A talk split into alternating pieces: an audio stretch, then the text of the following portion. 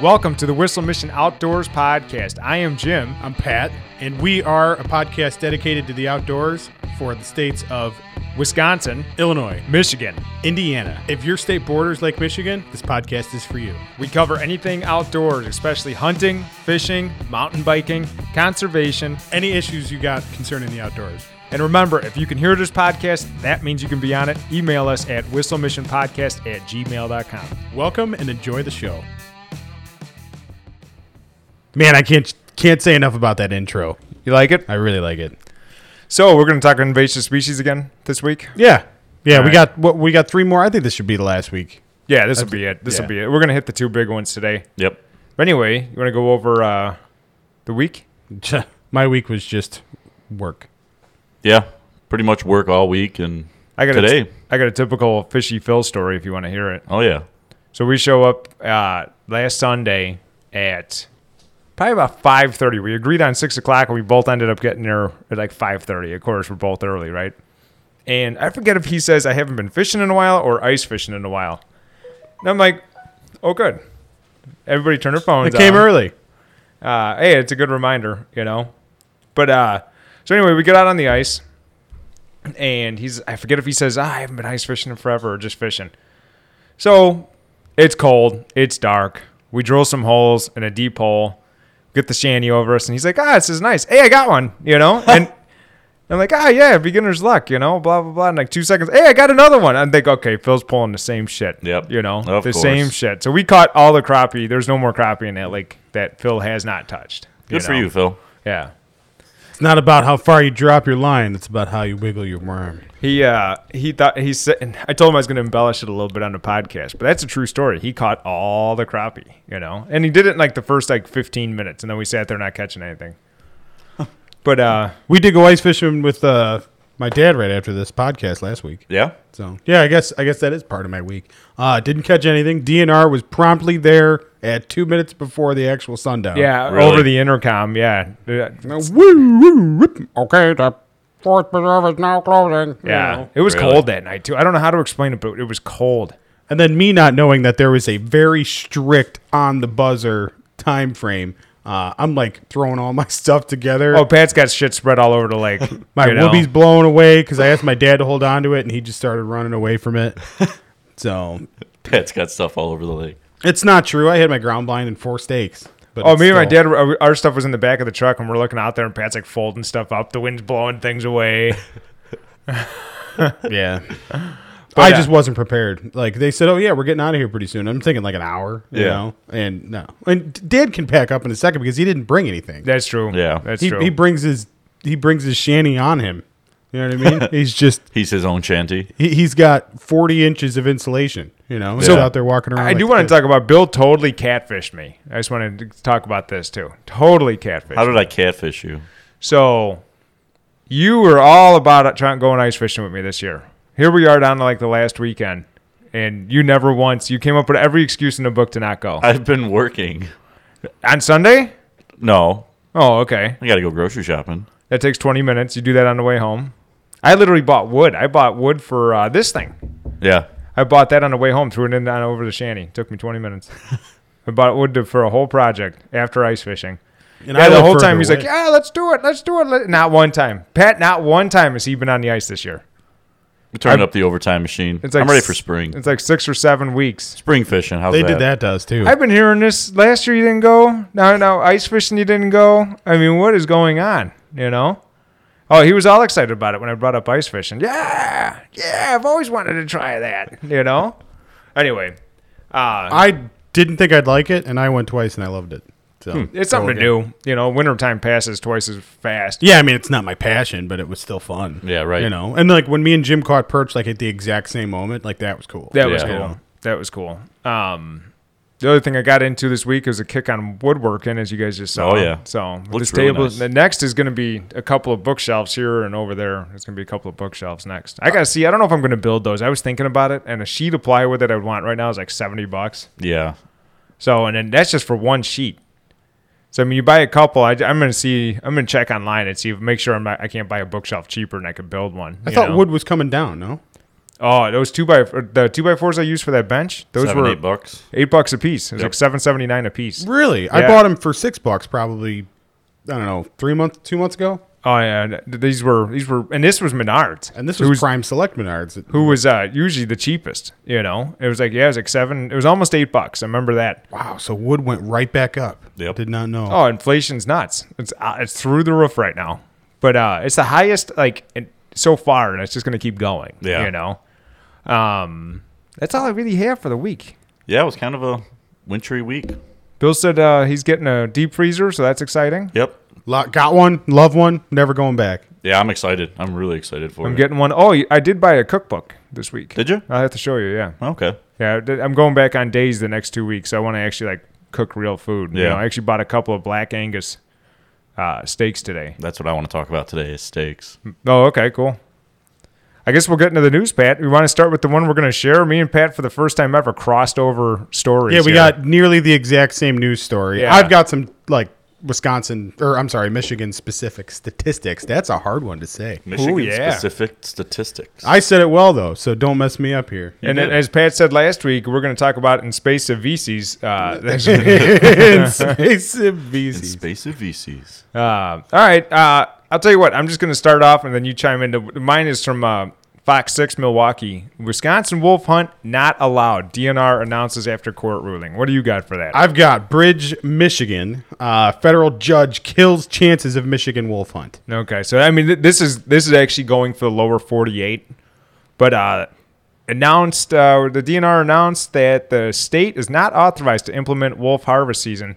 The announce- announcement follows the U.S. District Court's ruling on February 10th, returning wolves in the lower 48 states except the northern Rocky Mountain region. Don't know why that's different. To the federal endangered species list. Probably because of the, the the game that they've got out there is like, you know, getting decimated right now because of wolves. But the northern Rocky Mountain region. So what would that exactly be? Montana, Uh, Idaho, Idaho, Like I mean, Idaho. Okay. What I does mean, yours say? because the Rocky Mountain. Well, mine doesn't go into any detail about the actual federal law. Mine just talks about Michigan straight up. Did you decorate your new computer already? No, this is not my new computer. Oh, okay. This is my pod machine. Gotcha. So go ahead. and, Uh, it, does, it, it's it's like a tablet that looks like a computer. So you buy it thinking it's a computer, but it's actually just a tablet. so since we're paralleling here, what do you got for that? Mine only talks about that it was banned in 48 states. Like it- the the designation is on 48 states. It doesn't list the 48 states or the ones it discludes. But it was just talking about Michigan in my article. So mine goes into talking about other implications that they're doing with this. So permits allowing lethal removal of wolves issued to landowners, farmers, whatever, uh, experiencing wolf conflicts are no longer valid. So if you have them, you can no longer use them. Uh, the department is not authorized to use lethal control as part of its conflict management, and the training of dogs to track and trail wolves is not allowed. And mine just says that if a wolf is uh, preying on livestock, pets, or hunting dogs, the now suspended state laws allowing dog owners and farmers to remove, capture, or kill a wolf if it is preying on their animals. So they can't, they can't, you know, there's no like, oh, there's a wolf out there coming after my dog. I'm going to kill it. You know, I think if you were still in the self defense situation of that with your dog, I'd totally Yeah, I take mean the it's wolf out it's of allowed with bears. The, you know it's the biggest thing when they come into that when you when you go killing something in self defense, they have to know how far you shot it from. Because if you're like, oh, self defense, I killed it. It was sixty yards away. Well, that's hunting. Well, well. You know, my article goes into um, th- the fact that just because it's a federal, um, you know, endangered species now again, that there's no blanket statement that works for the entire country, and over a third of p- only a third of Michigan residents disapprove of a wolf hunt. More than half want a wolf hunt. Now, guess what it is in the UP? Three quarters want a wolf hunt. But then again, only 3% of Michigan's population lives in the UP. So, well, with that too is it, people that live in more rural areas are going to be more for a hunt. I'm not saying no to wolf hunting permanently. I'm not, but like the last one, they screwed up. This this probably wouldn't be an issue if they didn't do what they did a year ago. that Right. was the only thing that irked me. And that seemed to be pretty much just to Wisconsin, you know, because there was, there was some controversy there. I'm still reading that book about the Eskimo, and this guy's trailing around, you know, meeting up with different Eskimo tribes that they heard of and things like that. But anyway, he's got this uh, husband and wife with him. They kind of use as translators and like workhorses. Mm-hmm.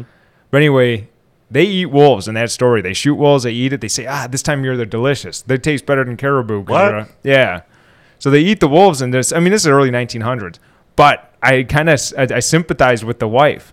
The wife says, "I'm not eating that. That's taboo. From the tribe she came from, it's taboo." I don't. I couldn't eat a dog. I yeah, just I, don't. don't, I don't think I could either. I mean, unless I was like starving. Well, they were not even still. So they he actually talked about that when he was getting to these in inland places to meet these people. Like they had to kill dogs and eat them. They were out of food, couldn't find animals, nothing. So they shot their like the weakest dogs and ate them. And uh, My stance is just appropriate management.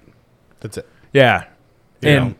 but the biggest thing is it's, for me, hunting is food. I'm not doing it for pelt. I mean, I could buy clothes. I You don't never need see me it. out there hunting a wolf. I'm not going to eat it. I'm not going to hunt it. I just find it on the like when they when you hear about the Indian tribe saying that it's uh you know they consider it a brother. I I kind of yeah something inside Yeah. me says the same thing. I just Man's best friend. yeah. Well, I Would- mean, I would you know, shoot a there wolf. were- If I'm out walking my dogs and a wolf comes up and grabs one, yeah, I'd have no problem blowing it away. I'd Yeah. have no, I wouldn't, I wouldn't even feel bad about it, you know. But to go out looking for trouble, no, it'll never be me. But I'm not saying nobody. I'm just saying me, you Right. know. Now, from the farmer's perspective, if these things are on the you know federal endangered list and they're preying on your livestock, like that is a different story. Right. But it doesn't give you a blank check to just go destroy them all. Right. I, I guarantee you, it's probably always happened and it's going to happen. And I can't say I blame them. But if a farmer's losing his herd to wolves, wolves are going to die and they're just not going to get reported. They're just going to disappear. Yeah, it's they're just gonna, get buried in the you- woods you- somewhere. Yep, and- you're going to bury it. Whatever. So You know? that's what the they were talking to a state senator in this article, and they said, "Now you are this is a literal quote. You're forcing people to do things behind the scenes to become criminals. That's not management, and that's not better for the wolves either." Well, the thing with that too. Okay, so here's my argument for that: is uh, problems are going to happen all year, and there's just a wolf hunting season. So like, eh, that's a that's kind of a cop out because what if what if the wolves are bothering in spring? You know, the the hunting season's naturally in the fall, so you'll thin the herd out. But if, if they're going to come eat your herd, they're going to do it any time of year, no matter whether you're hunting them or not. Right. It's like th- they're not just only preying on your livestock in the hunting season. right. But I'll be curious what they say. You're, I, I, I want to keep up on it because I'm curious what they're going to say about deer numbers. You know, this is going to shift back and forth. There, there hasn't been much of a hunt in you know our states to really get you know crazy numbers out of this. So it's they always weren't gonna even be- talking that many. I mean, less than hundred. You know, it's not like it's not like we're like clearing the woods of wolves. Anyway, we But kinda like, beat let- this let's one to say death. let's say it's either going to be wolves or you know deer or you know western states elk. Um, I would I'd probably pick the elk and then just probably manage a lar- you know a smaller population of wolves. so if you're a wolf listening to the podcast, you are safe for now, right? You gotta, you Yeah, all the Especially gotta wolves- from score us. one for the wolves. yeah, yeah. Wolves, you're safe for now. You want to go next, Pat, or you want me to go next? Um, I'll go next. for so, I Indiana, like we said, is uh not not producing much outdoor news these days. But I did find a very interesting article after digging extremely deep about they have this blue plate in Indiana, and it costs forty bucks. Features a bald eagle uh, near a sun, and when you bu- when you buy this, twenty five bucks of that plate um, goes to conservation. It's not really conservation, but they bought 71,000 acres with this plate over 30 years. The reason this article came out is because the plate is now 30 years old. This was a program that was started for them to accumulate more money to put towards public land. No kidding. Yeah, it's uh it's pretty legit. Now, if something like that happened in our state, that money would just get put in a different pocket. This is And forty dollar plate, and five dollars goes to. It's funny. It's funny you're talking. Wait till you hear my next article. Like, go ahead. What are they are they extremely similar? Just, just yeah, just go ahead. It's just funny you just said that. So, I mean, I can paraphrase the whole article. It's a lot of mumble jumble, but um, I think Illinois needs a program like this, and I think it needs to be run honestly because there's very little public land in Illinois, and I feel like there's plenty of opportunities to buy public land in Illinois. Well, Illinois is also major, major farm ground. Yeah. major. I mean, for the world, but states like Illinois, the world needs. You know, so I mean, it, it's not necessarily, but it, it's not like they sold off all their woods. It's kind of like they preserved what what was kind of useful to preserve. I mean, we have Shawnee down south. We have the state parks and things like that. But I mean, you look at how much was just prairies and now it's farm ground. I mean, or even I mean like a- another small little way for us to contribute more to conservation and you know land management, deer numbers, fish numbers. I heard all you that say stuff. honesty and Illinois in the same sentence. Yeah. So I'm error. That's asking a lot. error. Yeah, that's- My turn? Yeah, go for it. I know my Indi- my Indiana article is short, but I liked it. Well, mine's kind of short too here for Illinois. So this is from wiredtofish.com. And this is going back. Do you remember I talked about how they're starting to fine, not fine, but like charge for Illinois fishing tournaments? yeah, So the uh, it- it- article name is our Phil- fi- oh man, my bad. Our Illinois fishing tournament woes an indication of things to come. And this goes into a bunch of kind of like whining and laws and stuff. But let me I can see both sides of the story for this. And so pretty much what the article is about is why are they targeting uh, anglers? And like there's no recreational boaters, there's no kayakers, there's no jet skiers. Only Illinois. So anything more than like 10 people needs a permit and it's $25. And all the earnings have to be, it has to be 10% goes back to the state. So that, it's just funny with what you said. It, that just sounds like an old like Mayor Daley type situation, you know? Yeah. yeah, like it's kind of like- mobby. It's Hey, got a mobby feel yeah, to it. like hey, uh, I'll tell you what, whatever you guys make, ten percent goes to me, and I'll leave you alone, kind Yeah. of thing. and so it just sounds like total Illinois, something Illinois would say. Yeah, there's there's big money in this tournament. Yeah, you should give me uh, say ten percent. Yeah, right, exactly. That's exactly what pretty it good, Pat. sounds like. Yeah, And you know I practice. so with that, these guys are saying, well, everybody's going to benefit from just the tournament angler scene. So uh, you think about it, like we would benefit. Here's I'm going to kind of give you the argument that I have. So that's pretty much what it boils down to is they're saying why are we the ones paying for everybody else? That's boi- pretty much what this. The article will be on there if you want to read it. It's but it boils down to after about 10 minutes of reading it boils down to what I just said. And but the thing that I can see both sides of is he's right. Uh, there's no fee for these other boats. You know, like for instance, uh, Lake Hideki, we go there. You don't charge anything for that. If you were a tournament, you would be paying for that. Like you'd you'd be paying more than the guy than me just jump, dumping in there and keeping my keep a walleye or whatever I'm going to take for the day. You know, All right. I mean, think about the fuel to run a big boat for like water sport type stuff. You know, th- a twenty-five extra dollar thing to them would be nothing. People that go to fishing tournaments, they're not spending huge money on gas. You know what I True. mean? It's it's just another. So, but then here, so let's say you were to have a carnival, you would have to file for a liquor license. You'd have to file for like permits for different public ground, things like that, right? So I can see Illinois saying, look, we just want you to pay the permit fee. The other thing too is we want to know where you're having this. This is my own thought on this one. So I say you have to get a permit because what if they just did like a major restocking? And they want Yeah. they want this lake to lay low and you're going to dump 200 anglers on this lake catching fish. Maybe you just backtracked everything that the state did for that lake. Yeah, I can see that. And Eh, my daughter, she likes fish, so uh, we'll take five percent of those too. So, well, what about like uh, when uh, you apply for the permit and they say, no, no, no, you guys can't do it there. We just stocked X amount of this and X amount of that, and it costs us hundred thousand dollars, and we're trying to make that lake better. And now you guys want to put two hundred boats on that water to fish it. So permit denied. So I kind of see the permit thing because, like, uh, I mean, just in Manhattan, there they they had to do that. Uh, uh, they did a Labor Day party and they had to go through the state for a liquor license and they had to go through you know Yeah. different things. So I could see a twenty five dollar permit or whatever it's going to be, even a hundred bucks, you know, and but the ten percent of the earnings that is fishy. It's not like uh, okay, well you know then you, it's another hundred bucks for the out of the winnings or another Right. like a fee. It's a percentage Where's that going?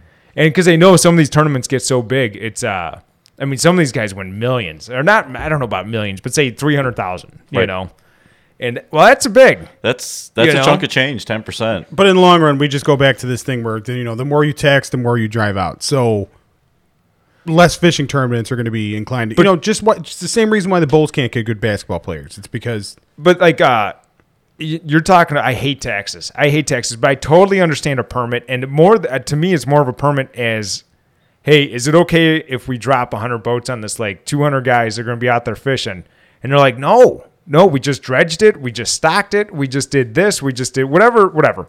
We, we added a bird sanctuary, and we don't want boats zipping around all weekend. you know so to me i could see a permit you know maybe a little more than 25 bucks make it 100 bucks you yeah, know? but like the the whole the whole ten percent thing th- that has a very That's the part I say drop that. If Yeah. you want if you want to be more appealing to these people, drop that. That's fishy. And use it more at ah, Hey. Hey, that's a good, uh, good, good uh, bun analogy. there, yeah. Or bun, bun, bun. but uh, use it more as an application process for monitoring. Then you're going to sound a little more intelligent than a uh, 25 bucks plus 10%. Uh, you know, 10%. Yeah, right. And next year it'll be twenty. So that- It that's sounds my- like Mayor Daily stuff. that is, uh, yeah, it just does, you know. Uh, I just think of some smaller lakes and some smaller rivers around here that are managed and watched, and you know, and it's like then you just you get Joe Schmo. He doesn't want to pay a fee. He doesn't want to pay his his dues, and he's going to fish it all out. They say they try like hell to put all the fish back alive. Notice the word try. They very yeah. you know, I tried. It floated, so I kept it and I filleted it. It was delicious, but I tried. I tried. I tried. you know, I mean, you know, you get bad hooks, stuff like that. Like, I- I'm not saying like the literal hook is bad. Like, you know, you get one through the eye. Yeah, that but you just think about okay, so you know, even let's say let's say they even had this down. I just thought of this right now. Let's say they had it down to where you did do the application and it's approved, and blah blah blah, and they close the lake down for you. Hey, we got X amount of boaters showing up here. If you're not in the tournament, you can't fish that lake. So it's like least less pressure. You know, less this lake's getting less beat up. That might work as an advantage for you. You know, it was just you know just a quick thought I had there. Yeah, like you said, I, I get the permit thing, but the 10% feels very Illinois taxi. Yeah. yeah. So that was just the. I just thought that was an interesting thing. Uh, The guy, the, the whoever wrote that's kind of whining about, wah wah wah. I don't want to pay anything. Uh, like the one good point he did bring up is we do pay to fish these tournaments. We bought a fishing license. We pay your gas tax. We pay your license plate tax. You know, blah blah blah. So we we do pay to get there. You know, you're gonna most of that you're gonna have to you're gonna have anyway. You know? Right. So, but now when you uh, biggest thing I think about is when they dump 100 boats on a lake uh, what are you going to do extra? 'Cause that is extra pressure. So you're going to have regular Saturday pressure plus 100 boats. Right.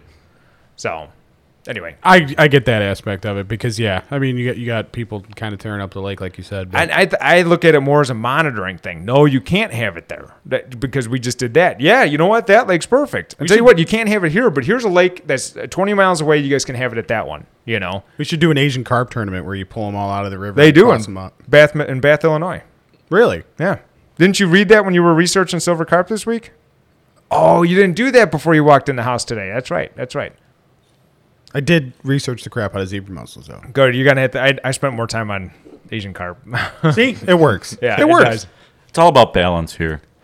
so anyway, you want to move into smoking bills and Kelsey's Kelsey's corner. By the way, I meant to mention this in the news. I'm sure you guys saw it, but yesterday we hit 10 years. Like 10 years ago, we started dating. I did see that. Saw that in the news. Congratulations. Uh, we had it on Facebook and stuff. Oh, what's that? Um, but anyway, she's got a special Kelsey's corner. You guys do have to tune in for it. I just, I, I'm hoping it's gonna be funny and light. You know, By the way, last week was the 30th podcast episode. it was. I don't know if we mentioned that or not, but I don't know if we mentioned the Dirty 30. I saw it and was like, "Oh, this is the 30th anniversary." So Yep. Yep. As long as we got more episodes in my age, I'm good. we're, uh, we're we're getting we're making more and more of them. You know. yeah, right. Anyway, Bush Light Billy, what do you got? Started the pork belly cure. Um, How long did that take? You said that before. it's going to be 10 days, so I'll probably have it by next weekend. Okay, you're gonna go over the curing process. Is that what you're talking about? I mean, I could talk about it briefly. It's really simple. It's just salt and pepper, and uh, you trim up your pork belly. I trimmed it up into about two and a half, three pound sections. Um, because you want. Oh, you don't mean trimming the fat off it. no, you want the fat. Yeah, that's what I thought. Okay. I just mean cutting it up into like three pound sections, and um, y- you want to be able to fit it in a Ziploc bag for storage because I'm putting it in the fridge. Gotcha. So it's just uh, pretty much rubbing it down with uh, salt, black pepper, some sugar, and um, put it in a sealed, airtight bag. Put it in the fridge. Flip it over every couple of days. You're gonna notice you put it in there dry, well, obviously coated with all the, you know, the salt and the curing salt and everything. But it starts to get wet. All that moisture gets drawn out of it, so it's actually getting cured. It's really easy to do. It's pretty straightforward. Yeah. Oh no, it makes sense. It makes sense. Um, But what- so, what were you were what were you gonna talk about then? Steaks.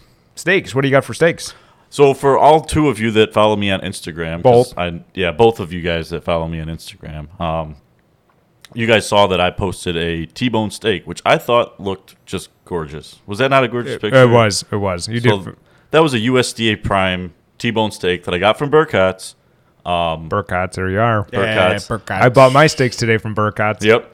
And uh, the way I cooked it is how I've been cooking steaks lately is in a cast iron pan with butter, garlic, and rosemary. It's the easiest. It's easy. It's it's you know if I'm cooking like four or five steaks, then yeah, I'm gonna fire up the grill. I don't. I dare say. I dare say they're better out of the pan. No, I- I, am going to disagree on that. I think grilled steak always adds a little bit of extra. I something. think charcoal. Yeah, gas. I th- if it's between gas and pan fried, I don't know. I, I what are you thinking? What are I, you pre- saying? I prefer charcoal grilled steaks, but like I said, if I'm making three or four of them, then yeah, I'm gonna fire up the grill. But if I'm just cooking myself a steak for dinner, I don't know, Pat. You got to try it with the uh, when you flip it over and you're kind of basting it with the butter and the Yeah. garlic and the rosemary. No, I mean I, I've done that. Like my camping recipe for steak is like a pan fried one, and, and Yeah. they were delicious. They're just but so there's juicy. just something about a grilled steak, and now I don't have a charcoal grill. Okay. So- I get, see. I have a charcoal. I just have your plain, plain old Weber, um, which I love. But if I'm just in the, hey, I'm gonna fry up a steak really quick. I'm not gonna go through the great lengths of firing up the charcoal grill and getting it going. I and hear waiting ya. for it to be hot.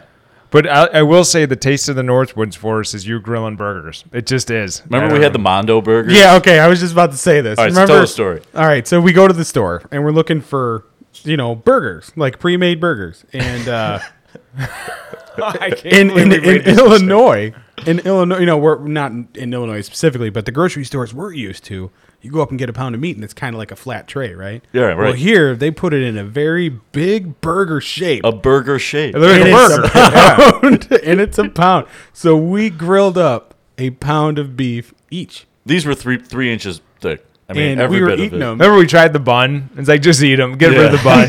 And so we're all sitting there, you know, eating a pound of meat between. We finished like- it. I we think finished them all. Yep, and you got to squish the bun so much that the bun practically disappears. the Mondo burgers. And it was it, it was delicious. we ate it and we all laid down. Yeah, we were all, Remembered like it. kind of Like, holding our sides. Oh, yeah, it was a pound of beef And just like then we- rolling in there. we had the meat farts too. You after did- yeah, that cabin That was, was, uh, definitely pretty stinky. Well, then for uh, a remember while. who figured it out? I would like, no, we didn't buy burgers, guys. We just bought, bought one pound of beef. We went You there. know? We went back to the grocery so store. stupid. We were looking, and it was just like uh, ground beef. It didn't say burger. It was Yeah, just, like, right. bulk ground beef. We were all in our twenties too, by the way. This wasn't a grown up decision that we made. So anyway, what about steaks? I just like. What are you guys' preferred cuts? Like we kind of wanted to talk about. Cooking Oh, if I if methods. I had to eat one cut for the rest of my life, it's gonna be a fillet. Filet? I, ju- I love fillets. I know everyone's like into whatever everything else. The one thing I, I noticed is getting popular on Instagram is the t- uh, cowboy cut. The te- cowboy is it- cuts, yeah. nice and thick like that. So my staple go to is a New York strip. New York strip. Okay. Uh, but th- the fillet will always be king. But my, you know, I'm not going to go out and buy fillets. I like, right. I like New York strips. So I've been I I like you guys have preferred fillets for pretty much all my life. I've been giving T-bones kind of a I I, I just there's something about them. The one thing I will say that the reason why you couldn't live on a fillet is the fat content. There's yeah, none. they're real lean. There, yeah. I mean, but I, I could eat one pound of that and like that, still eat another one. You Right. know? Like I'm just I don't get that full feeling. You know. I do don't melt like in your really mouth. super fatty steaks. I know that's a very controversial. No, not statement. super fatty, but some fat is still. People remember uh, they trashed fat in the '80s, kind of like what they're doing with carbs now. You know. Yeah. They thought if you eat fat, you got fat. You know. I just hate that like greasy lip feel you get after eating like a like a ribeye or something. You know what I mean? Yeah, I, I- I, I agree, but fat's also flavor. Oh, absolutely, mean- one hundred percent. But like with the New York strip, it's a very balanced. You've got your lean protein in the middle and a strip of fat on the side if you want it. Right. Weren't you saying that you got some black Angus steaks? Yeah. For this week. Yep. Very nice. Yep. I'm going tomorrow. They were on sale at uh at they they had a hell of a sale on the roast, the blanket black Angus roast. Don't tell me about meat sales, Jim. So I forget what it was. I have a problem. Five bucks a pound, maybe. Does that sound right? Yeah, For- that's actually for- a pretty good price. Yeah, for once- black Angus. Yeah. Wow. I didn't know. I didn't know exactly how to cook it yet because that's kind of a crock pot deal, isn't it? Oh, you can do it in a crock pot, or you can do it in the oven. So I like did a roast beef I or- just haven't gotten there. I, I like I, I, I don't know if I said it on the podcast or not, but I bought that cookbook. Yeah. And so like I want to get into this. You know now Oh, yeah. now I'm looking into it. I'm looking into electric smokers. Uh, I might end up just going with like a pellet. I don't know. I haven't decided. I can recommend a good company. Well, I was talking to Phil, and Phil spent somewhere I forget if he said a million dollars or two million dollars on his, but supposedly, but he loves smoking, and it's like everyone does this around me except for me. It's you fun. know? So it's exciting. I I, might, see it on the Snapchats. I might, uh, yeah. Yeah, and you make it and it tastes good and you're like look i did this and you're trying to like Mm-hmm. show people like hey try this this is good And people try it oh yeah that is good like yeah I did that. I'm down for simplicity. It's the same reason why I don't own a charcoal grill. It's like you know you gotta you know you gotta go buy charcoal. Yeah, I, right. You gotta buy propane. I get that, but um, now you got this hot thing that your dog can get into on the porch. You know what I mean? It's That's just true. Yeah, I mean that's one reason, but and propane is just so simple. And after you get your grill seasoned, it's so good. see, I'd It's like so to get a propane grill as well, just for the fear or for the sheer just. Hey, I want to cook a steak really quick, or I want to fry up. some That's what I burgers, love like, it for. You know, now But I also wanted charcoal. You know, Right. so good. Have you ever had grass fed beef, Bill? yeah, Um, what do you think I prefer corn-fed beef. and why? Uh, tastes sweeter, I think, because corn is basically sugar. So Yeah, cor- everything overseas, or like in Australia and New Zealand, they brag about it is uh, all all grass-fed, you know, beef, and it's like I think it tastes better. I I, think- I, get beef from Australia, but See, I, I like uh, grass fed to me just it seems like wild game. You know, I mean that's what they eat. yeah. you They, know? I, I prefer the corn fed because I think it tastes sweeter. I think the meat has a not not like sugary, but definitely like a sweeter, fattier flavor. I think. it's just like the, the beef that I get is just so good Yeah. and tender most often, and it's just the the fat is orange, whereas like regular beef fat is like a more of a whiter color, you know, Yeah. like a tan whiter color. But the orange grass fed fat is just so good, and you could tell like it's an older animal. Like, and I'm not saying that that's better tasting, but it's just so good. Now, as I far love as chickens go, like chickens, I have to buy like Dutch farms, like free range, cage, like non caged chickens. yeah, when you get a chicken breast that's the size of a regular whole chicken, uh, oh yeah. there's a problem. no, yeah, see, chickens to me, chicken, I'm real picky about. Beef, not so much. Pork, not so much. But chicken, it's like I can definitely tell that this thing was grown in 16 days, and it So went I've from- got s- I think six whole chickens right now. Would you smoke one for me? yeah, sure. If if you're smoking something else, it doesn't matter. I mean, Oh yeah, bring it on over.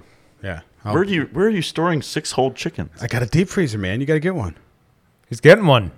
I'm Yeah, jealous. I'm I gotta getting go. Get, one. I gotta go get one now too. Kel wants one. You know, we're gonna get one. We're gonna get one. Get one. I'm gonna get one before I get a smoker though. So I, both I at the got same mine time. purely.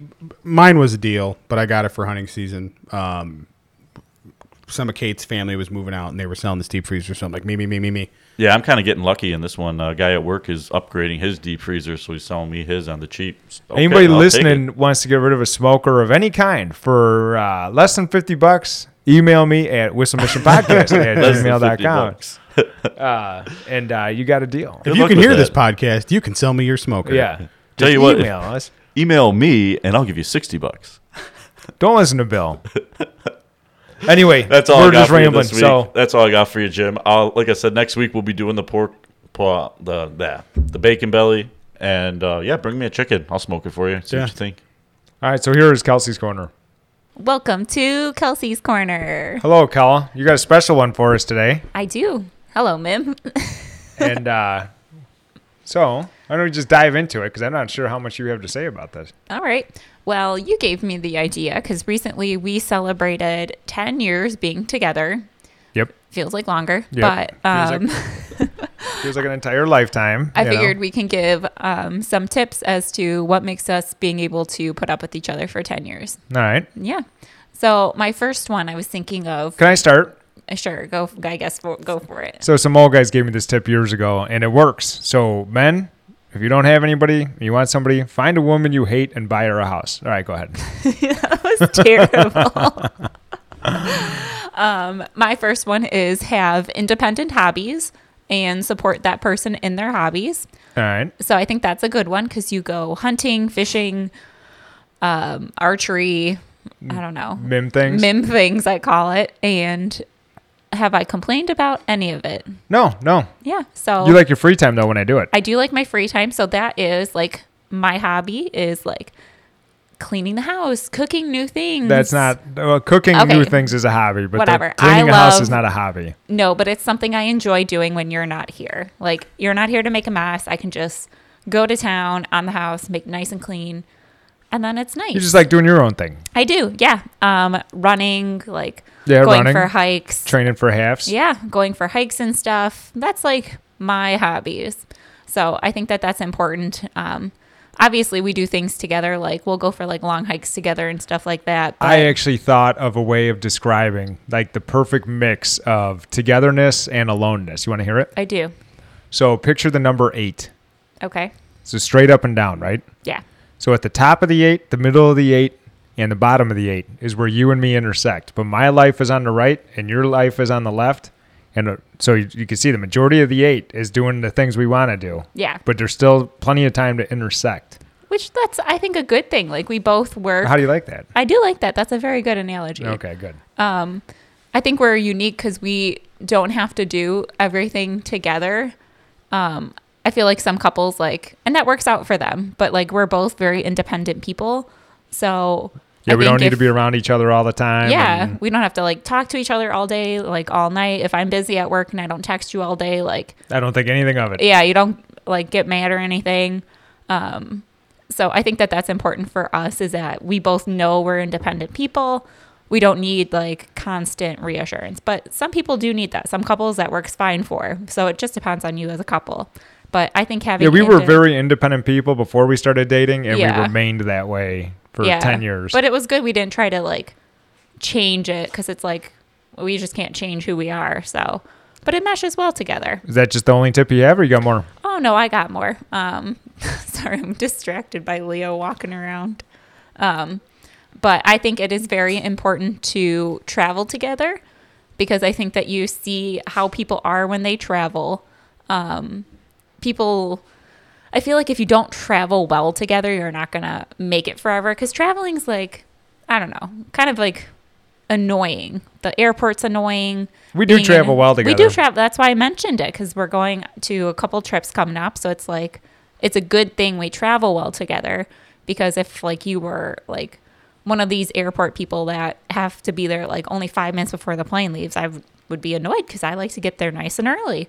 So it works out because you do too. So I think that that's very important. Yeah, make sure you could travel well together. That's a good one because we do, when we go on trips, we cover some ground. Yeah. And we do like to do the same things when we travel. So I think that that's important. Like, we like to go see things and hike, Hike. around and like, Climb. yeah, we like to do like activities versus like if you just wanted to sit on a beach all day and I'm like, I want to go hiking. I think that that wouldn't mesh well together. So I think that that's very important. Okay. Um, What else you got? is that it? no, that's not it. I'm just What are you trying to laughing? because I had like a mental list all day, and now with you like just staring at me, um, I'm like oh, all pressured. But anyway, um, so it kind of goes along with the hobby thing, um, but it's more just like being supportive of the other person's hobbies. You already said that.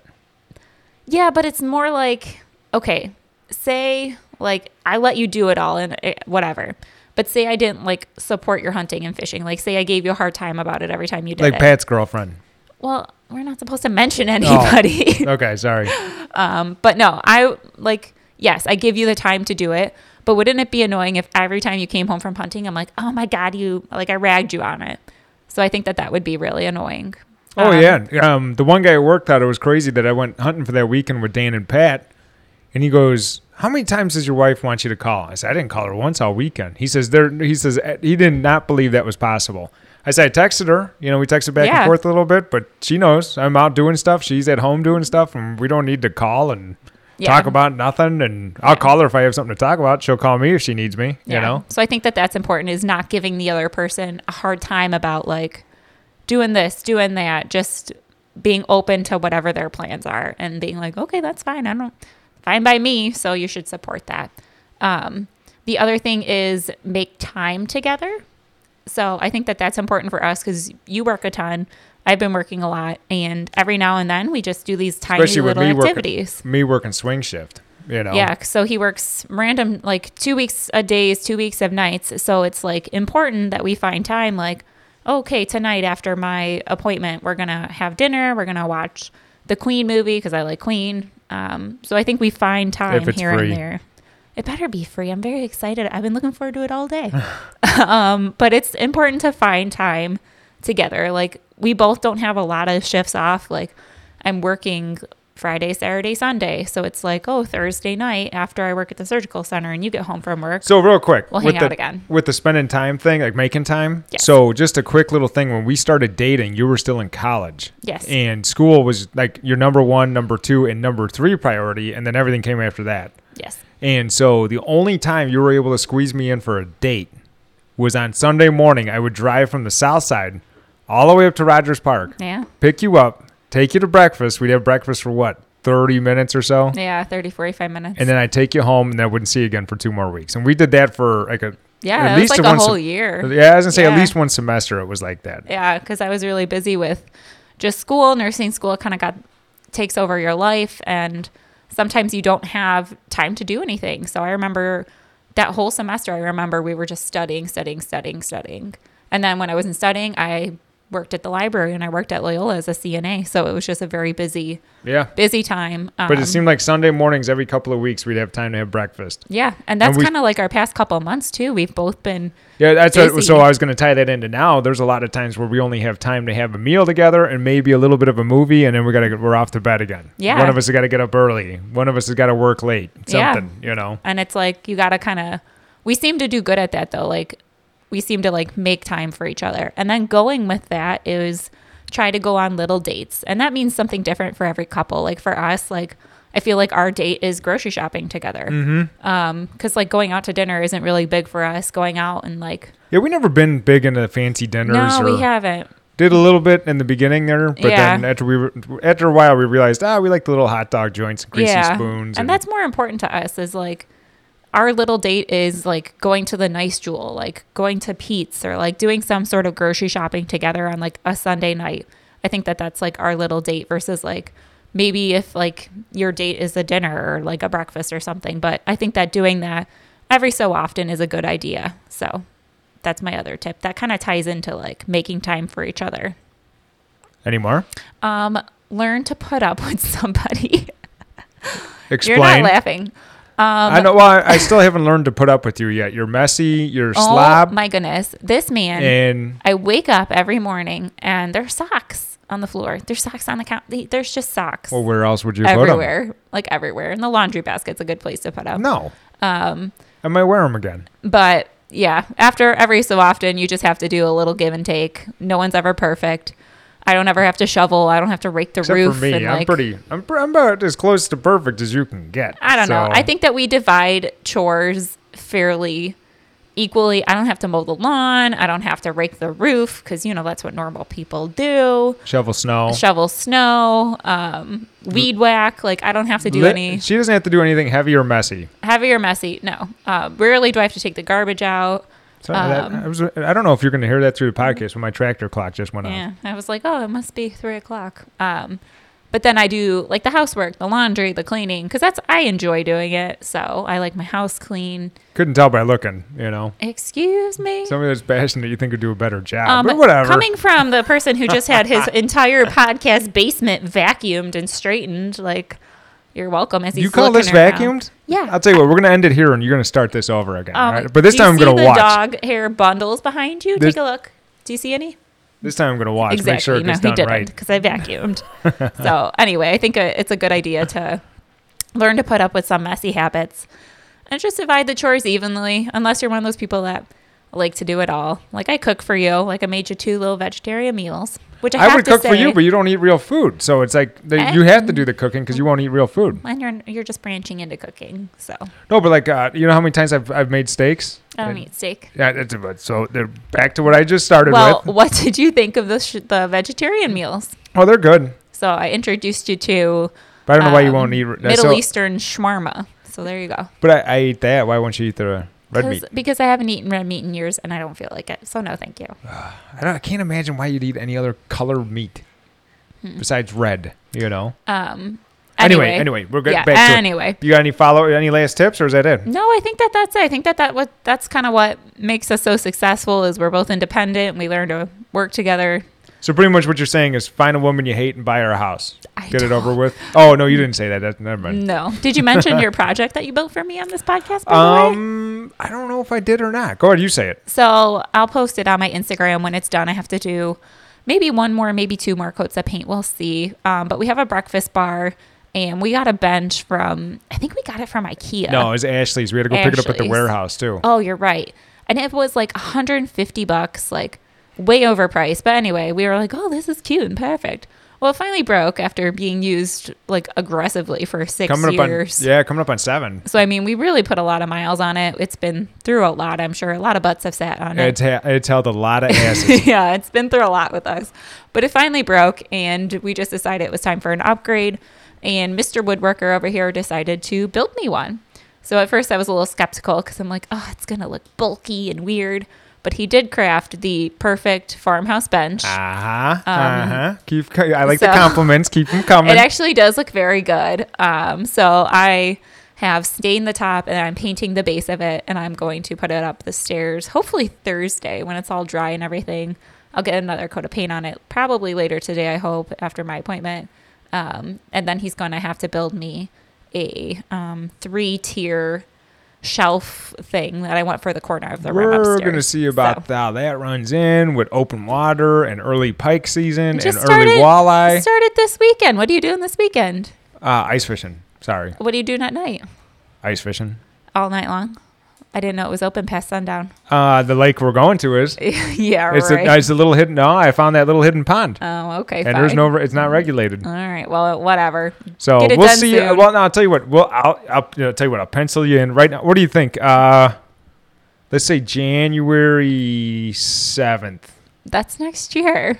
Well, that's after fishing season, then after Oh, hunting season, okay. Mm-hmm. and then we get then we go back into woodworking season. Yeah, no. As long as we don't have ice. He's gonna he's gonna build me something to match. But I will post the breakfast bench on my Instagram when we put it upstairs. So it looks really good. All right, so that's it. That is it. Happy ten years, Kyle. Thanks for Happy doing this. ten years. Thanks for having me.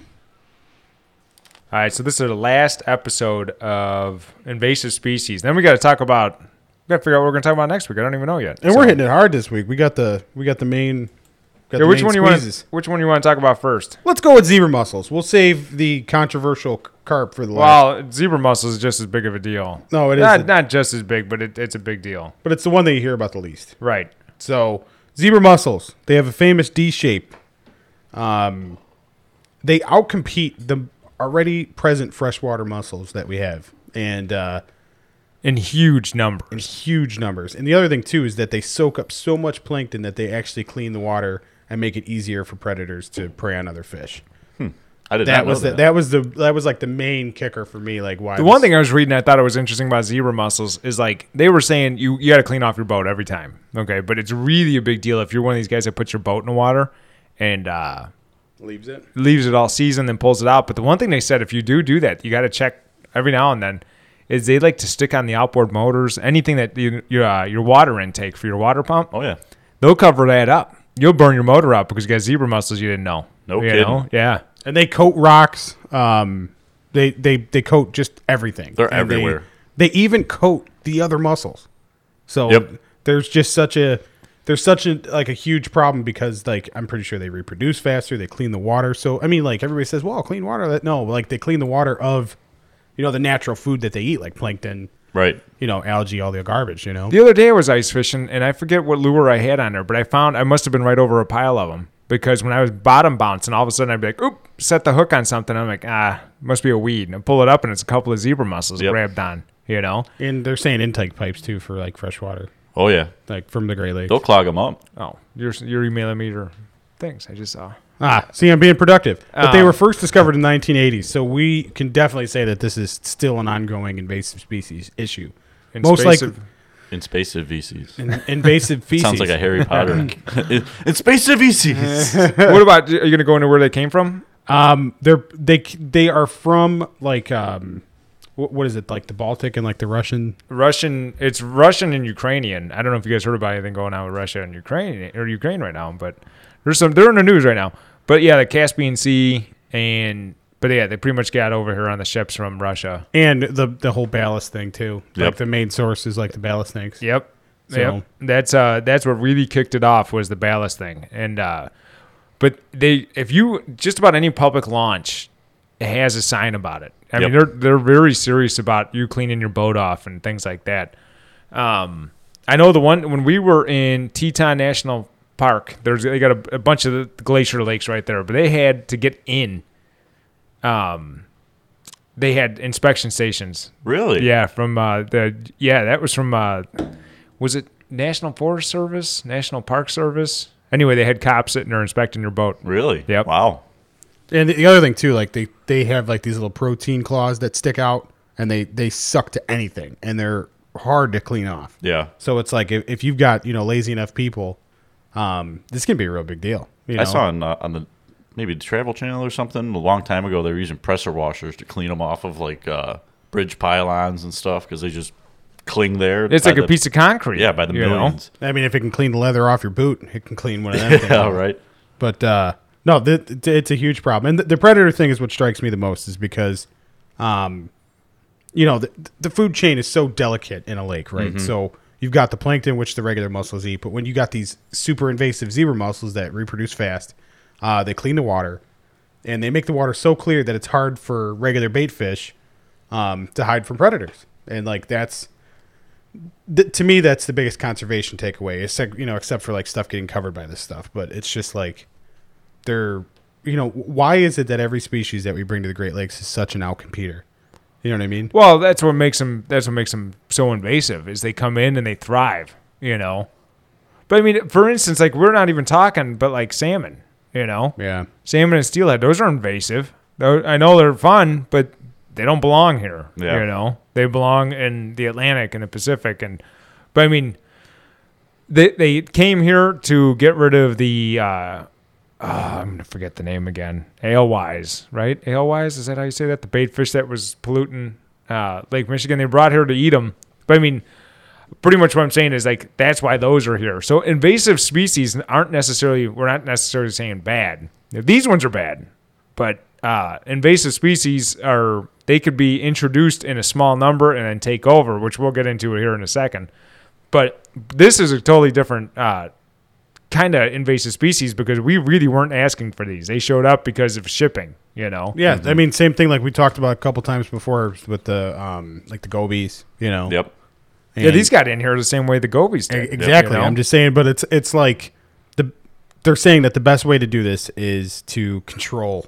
Um, you know, can't go in the water and kill them, right? So best way to do it is get control uh, with cleaning your boat and stuff like that. So Right. I know like the DuPage River.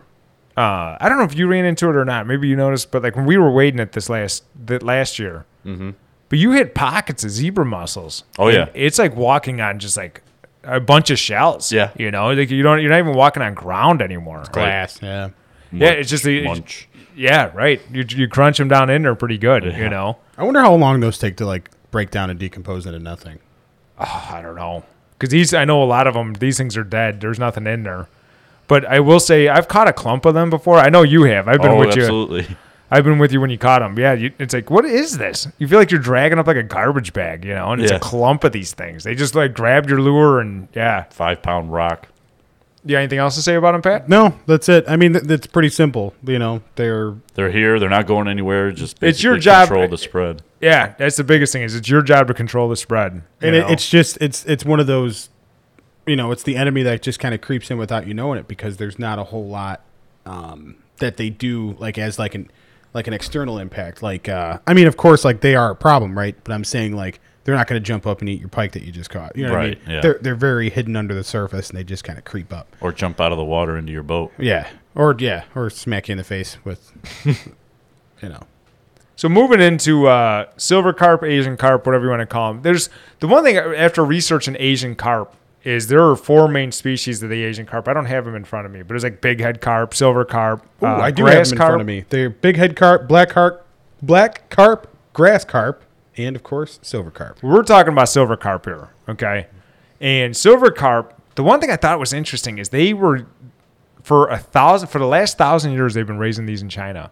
You were in China. Yes. Did you eat? Did you see? Did you hear anything about silver carp? No, not that anybody has told me. I'm sure I probably ate it at some point. There's a lot of A lot of fish and yeah, a lot of fish and a lot of dinners where you don't really know what it is, but you're hungry. And you're gonna They eat said it, it, anyway. but you don't know what they said. What's this fish? All right, I guess I'll eat it. Did you see this thing? Look It- how ugly this it swims, thing is. Walter. Oh Look at yeah. that. The eyes are on the bottom. This almost looks like something out of the movie Piranhas, you know?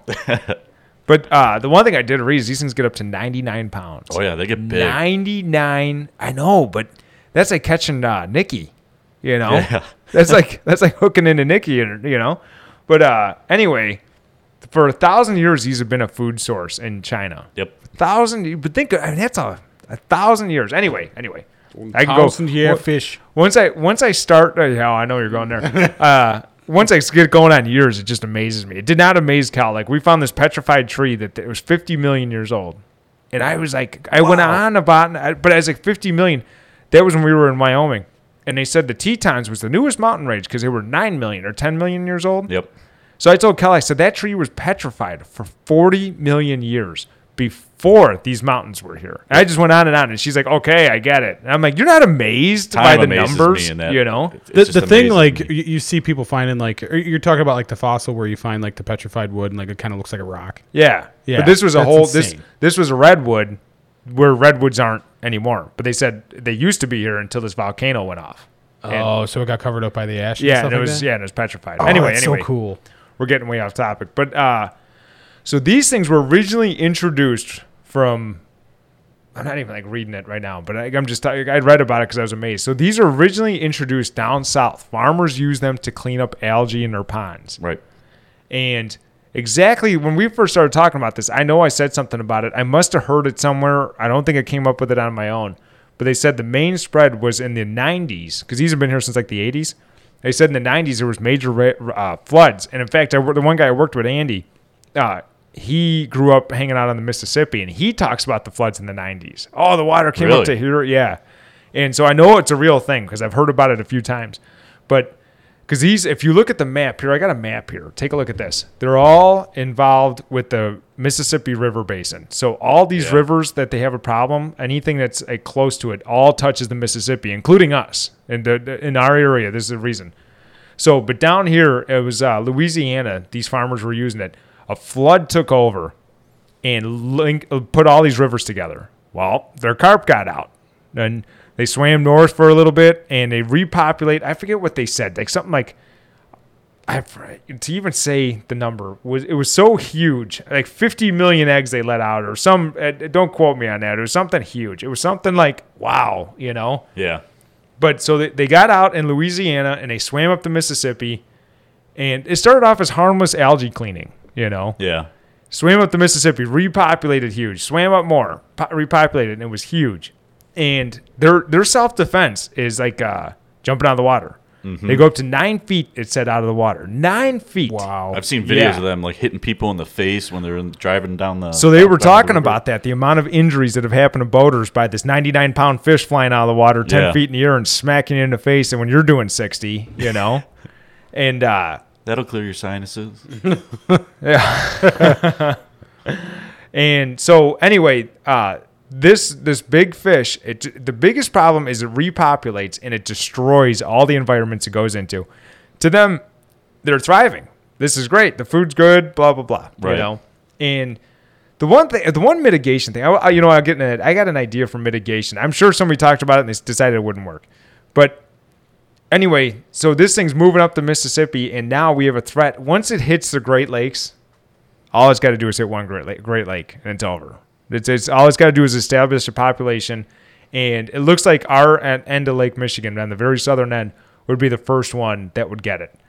Um, they mocked up one somewhere. I didn't read the, all the research on that. They mocked one at like Lake Huron, maybe, or if they had an established population.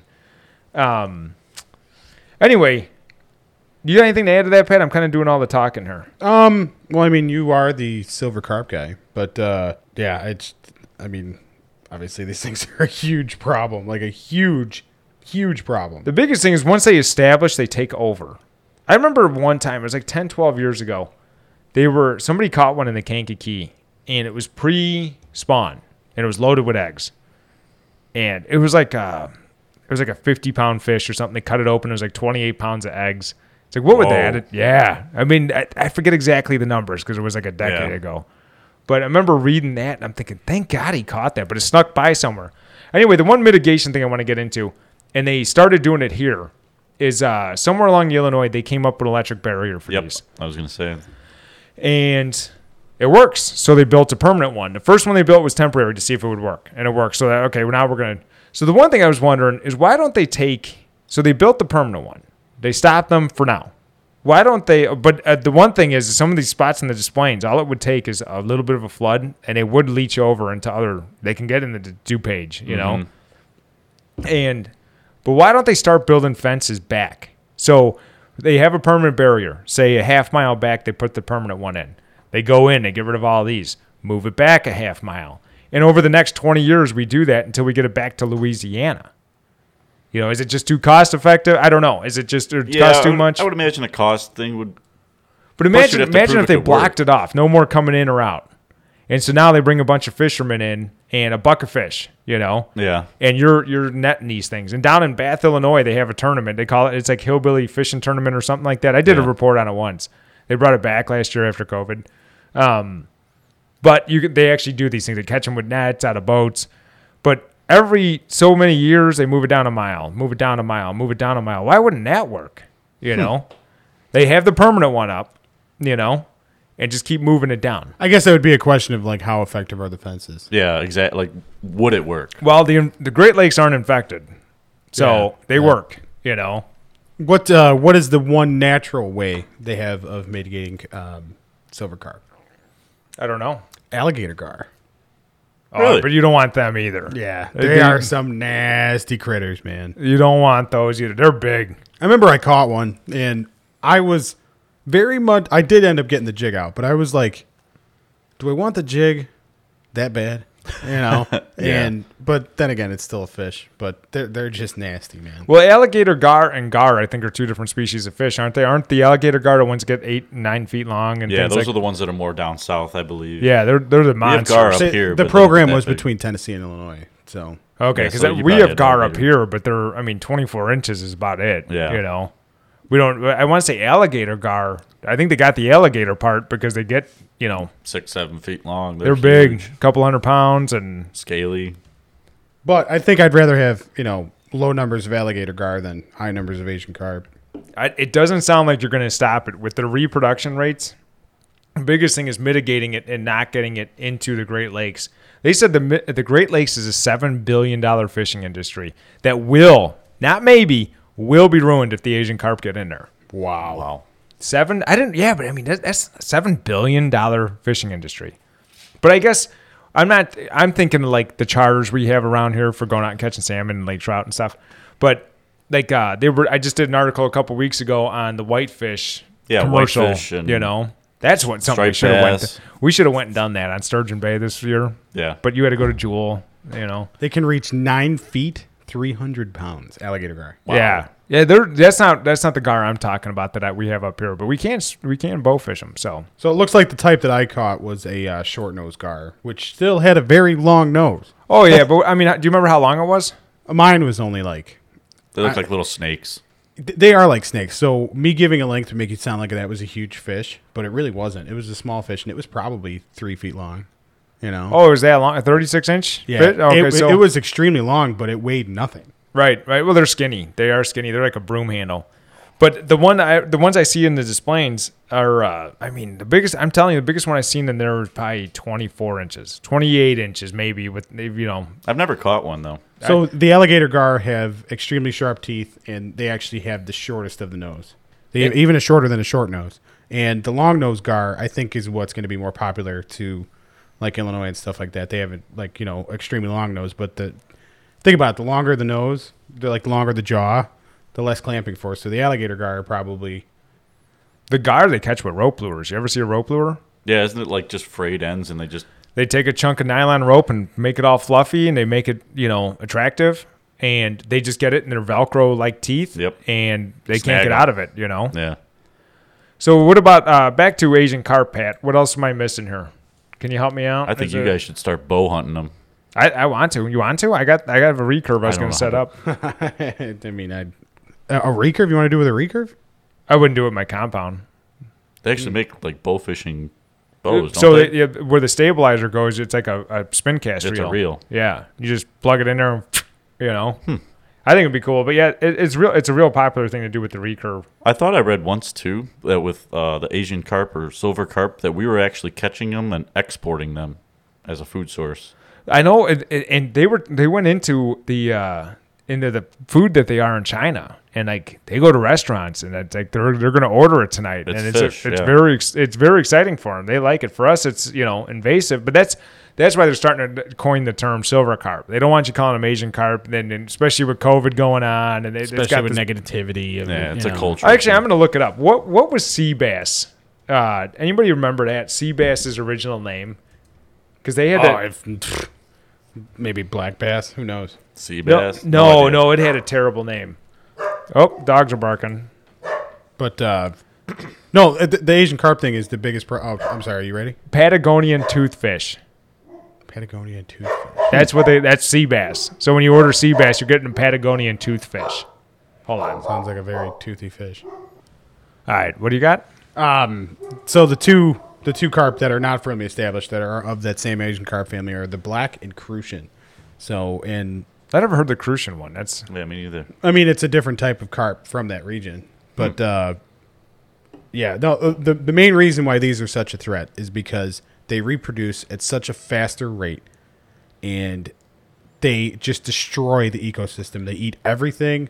They uh, outcompete all you know all of the regular North American freshwater scavengers that we already have. Right. Um, does sound like this would be a good combatant for zebra mussels, but I think I'd rather have zebra mussels.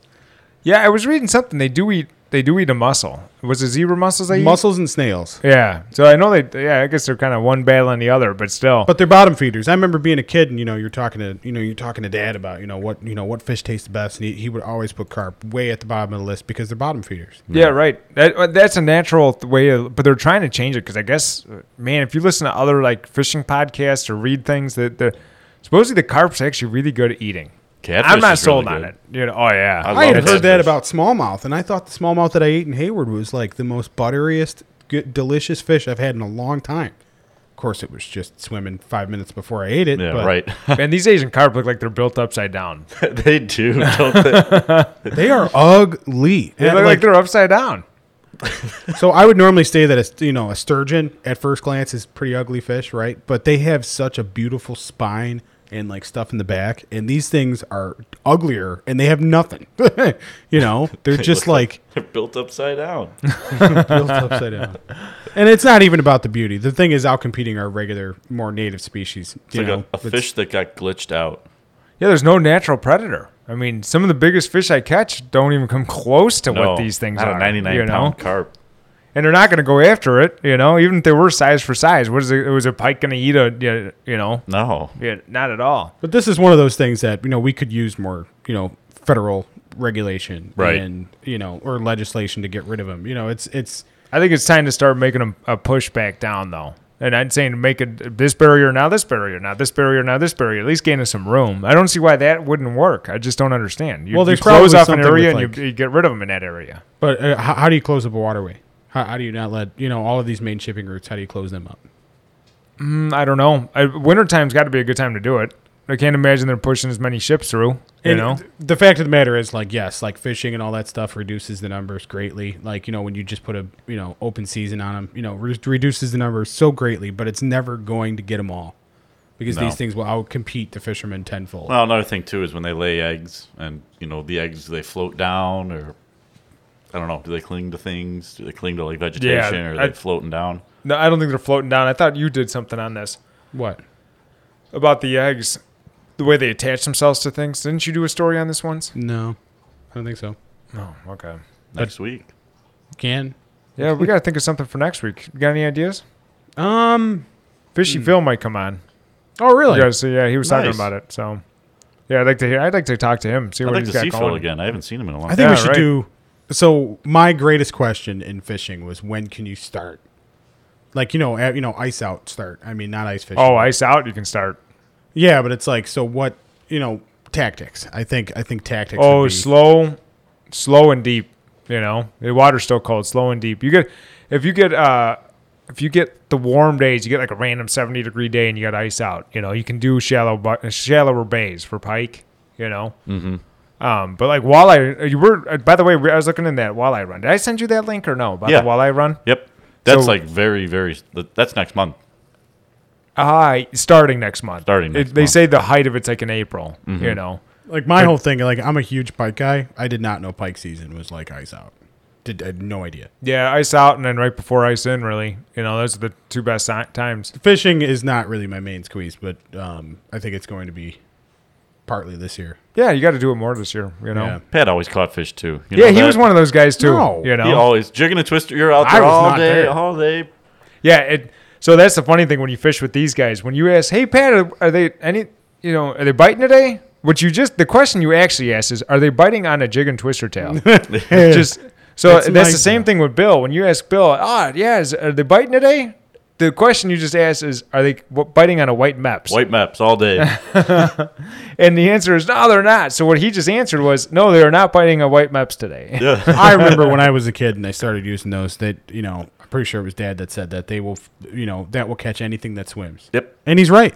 He's, if you wanna test the Bill, water. I've seen Bill catch everything, everything between a rattle trap, ten percent of the time, and a white maps ninety percent of the time. I got Nick going um, this year on jig and twister tail. and Yeah, he caught was some throwing 'em. huge smallmouth. Yep. Yep. Smallmouth. I mean, like it's uh, the other thing I'm coming back around to pretty quick is crankbaits. I'm I'm like Me too. probably going to be primarily a crankbait guy. I got not you. in Illinois, but I got you going on jig and twister tails twenty years ago. yeah, it was a long time. But then you know th- the great thing about those two is you could snag them on anything, pop them off, and you only lost like five cents. Yeah. you know? or That's- if you buy if you buy the ones that the hooks bend out. I used Yeah, Oh, to bend yeah. the hooks back. You know. Yeah, I, I used to get these red ones where they would pretty much bend straight, and then you just bend it back, and away you go. You know, So I am one thing I have been working on. I'm having a hell of a time. I'm trying to get T-shirts on Printify, and I'm trying to link it over so the the Squarespace website you can click shop and it goes to Printify. I'm having a hell of a time figuring that out. But uh, hopefully by you might maybe even by the time this podcast comes out, if not the next one, hopefully you'll be able to go down Printify and buy the Deer Meat shirts and the We Love Fat Chick shirts. So. 20 bucks. That's what I got the price at, you know. So what what can we do to get you to fish for food this year? So Well, that's what I'm gearing up. I just showed him. Didn't you just see the thing I showed him? Yeah. Walleye. oh I, I, I crappie. thought I thought you were strictly catching really. I called DNR and uh, warned them that the Kankakee River will not have any walleye left in it when we're done this year. Oh, you, you gave him a heads up. Yeah, I give them a I heads know up. a nice of you. place to catch a record, so I'm not going to say it. I'm, and a million other people know it too, but Oh, we're gonna right, so we're gonna do a lot of at least I am. Uh, drive up. I'm gonna, I want to motor up to the state line and then drift all the way back for walleye. yeah, walleye is like my biggest gray area. Like you catch one and you're surprised and it's great, but to go actually go out and actively fish walleye, I pretty much have. He's the almost no he's idea. my walleye guy. Yeah. You know. I like fishing for walleye. Yeah, he's good at it too. It's kind of boring, but it's Yeah, but fun. Bushlight makes everything fun. But by the way, Your fun was very convincing, by the way. uh, by the way, Bill did bring ice cold Bushlight. Ice You were cold. very good at this. You're very good at this. got it. Anyway, that's all I have this week. Yeah, Yeah. so that's all we got. Thanks all for right. having me back. Hey, thanks. Yeah, thanks for coming on. So See you I hope next week. to, I hope, yeah, hope to. Are have you going to do another any week. of your mantras? Huh? Said, are you going to do any of your like? If you can hear this, Oh, yeah, we didn't say that, did we? Uh, I mean, I think we say it in the intro, but if you can hear this podcast, that means you can be on it. And what do you got to do, Jim? Email us at whistlemissionpodcast at gmail.com. Visit us online. Gee, that uh, sounds simple. we uh, it is simple. It's so simple. Um, We've also got a tournament you can enter. Um, tournament enter you can enter. I uh, s- send you a fly if you come up with a topic. You know, there's a whole video on that. It takes about three minutes to watch it, and you learn everything you got to know. So that's it. That's it we for this Oh, gotta- week. we got to do a segment on that boat that you're getting. I emailed the guy and it still hasn't shipped. Built and sitting in front of him. He ain't- he hasn't shipped it yet. I'm very upset about it. I remember trust when me. you were saying that, and I'm thinking February's a long ways off, and it's here. It was Probably supposed to can't find be here by now. Yeah. He probably can't find a truck to get it here.